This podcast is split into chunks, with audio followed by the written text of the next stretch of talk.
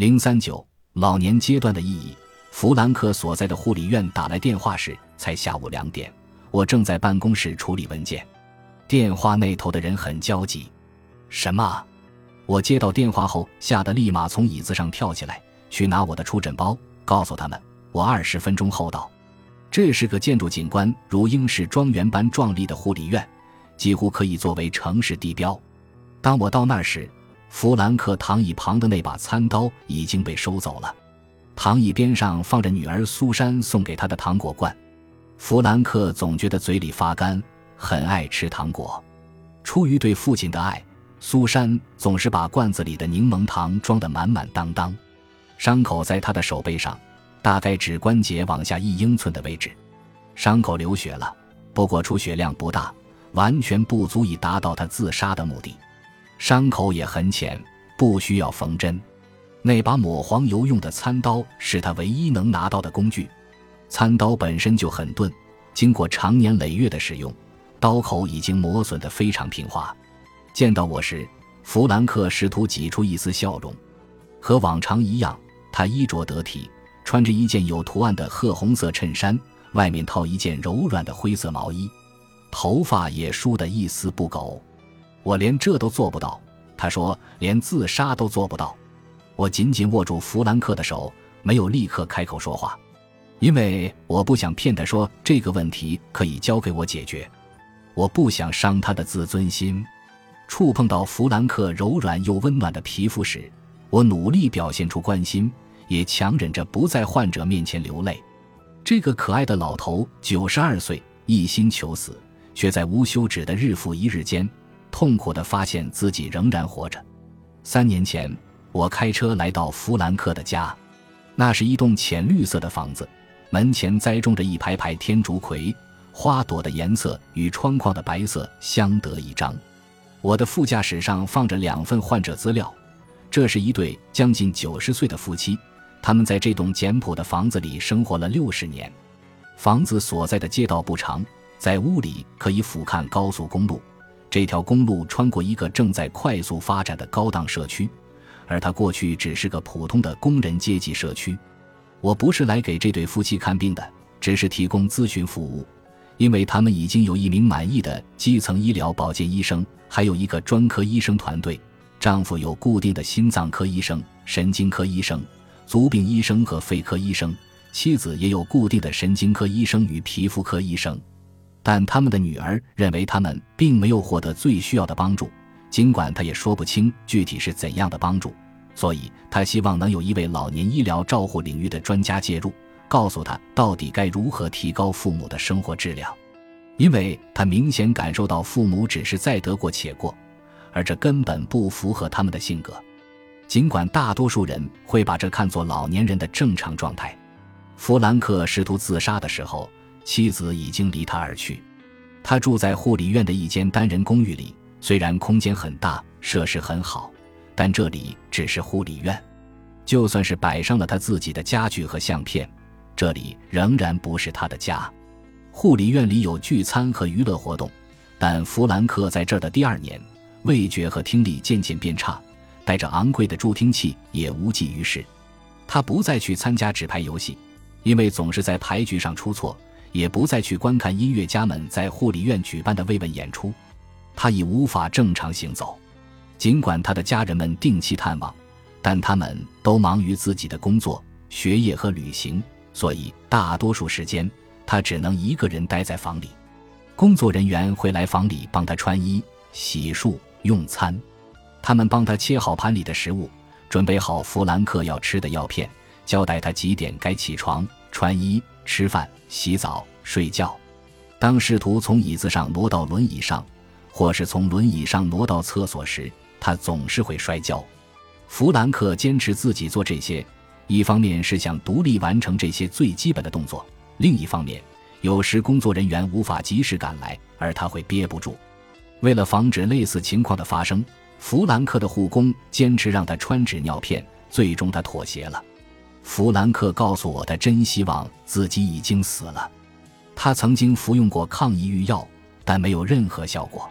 尽管我们期待这些药物能缓解他的抑郁情绪。但其实我们心底都深知药物无法解决它的根本问题。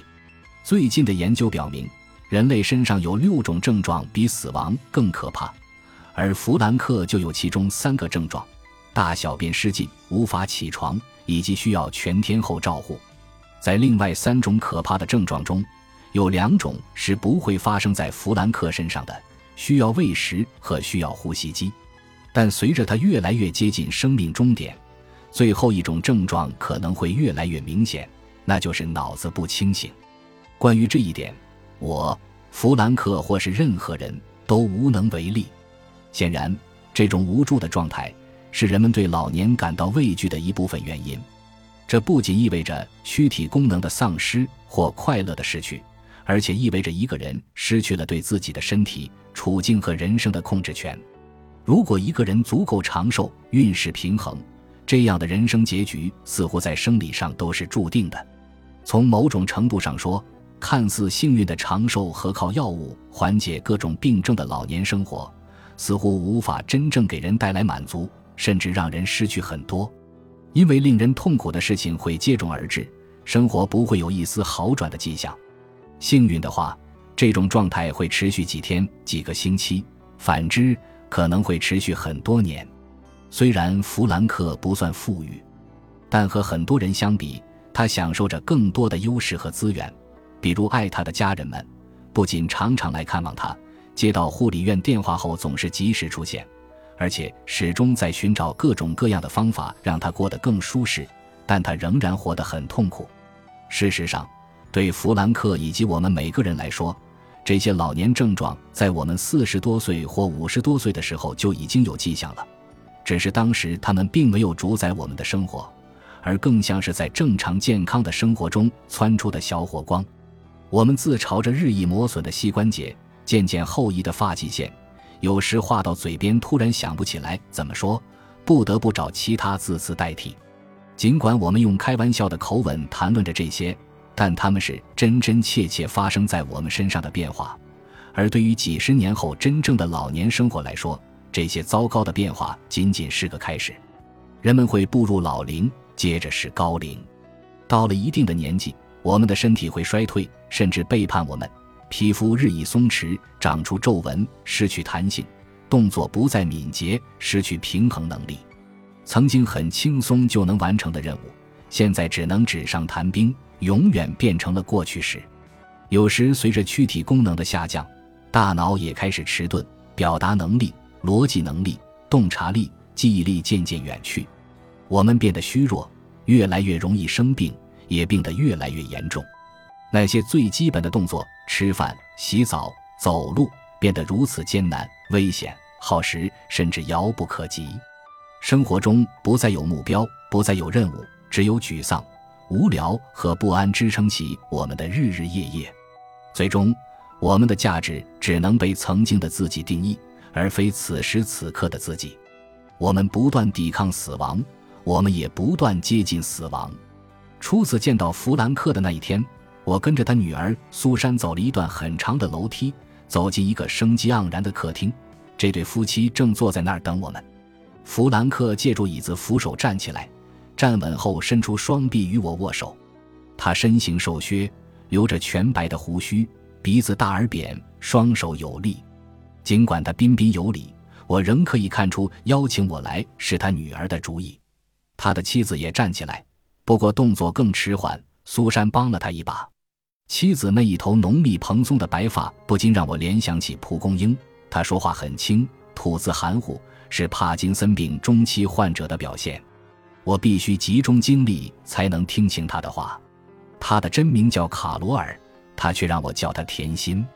他瘦小的手在我手中止不住的颤抖，但他脸上挂着灿烂的微笑。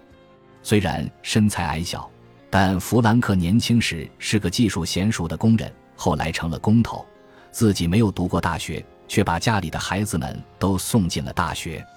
家里几乎没什么东西是弗兰克不会修理的，小到洗碗机、收音机，大到家里的露台和屋顶。直到他中风后不久。他再也修不动了，而那几年，甜心的身体也开始衰弱。在我认识弗兰克的前一年，他第一次试图自杀。这件事情是我在询问他的住院史时才得知的。当听说他曾自杀未遂，还把自己关在精神科病房时，我感到非常震惊，因为在此之前，弗兰克和我的交流谈话都是那么真诚坦率，他还会时不时地露出愉快和放松的微笑。弗兰克没有任何精神疾病，意识很清醒，只是不愿依靠别人生活，不愿拥有残疾的身体。他想和年轻时一样，以他自己的方式控制人生。家人们都不愿意提起他自杀这件事。苏珊把手搭在弗兰克的手臂上，眼含泪光。弗兰克轻声说着话，一会儿看着我，一会儿盯着他的腿。他说他不喜欢自己在脑卒中后被安排进的那个病房，不喜欢医生们对待他的方式，也非常讨厌那个精神科病房。我不知道在他说的这些中哪一点对他的打击最大，但我能确定他感到无力、悲伤和羞耻。那一天，在他们家，弗兰克承认自己时常感到失落和无助，但始终否认自己的自杀倾向。他说自己没再有过自杀的念头。说这话时，他先看了一眼苏珊，又看了看甜心，眼神出卖了他。显然，他心口不一。一直以来，弗兰克和甜心就是很般配的一对夫妻。甜心负责打扫、做饭、料理家务。弗兰克则负责挣钱养家。甜心不仅比弗兰克看起来更瘦小，性格也更敏感和胆怯。也有可能是在我认识他们之后，他才变成这样的。我猜测他的这部分性格一直存在，只是随着其他特质的示威而越发明显。这种现象在老年阶段时常出现，人们的某些性格会愈演愈烈，不论好坏。这很像我们的耳朵和鼻子在几十年间发育的过程，这两个器官的软组织发育时间很长，贯穿了我们一生。当骨头、肌肉和脂肪都停止生长时，它们仍在生长。随着周围皮肤和组织的衰退，耳朵和鼻子的存在显得更加明显。我拜访弗兰克家的次数越来越多，对他们的故事也越来越了解。显然，这一家的厨房和餐桌是甜心的阵地。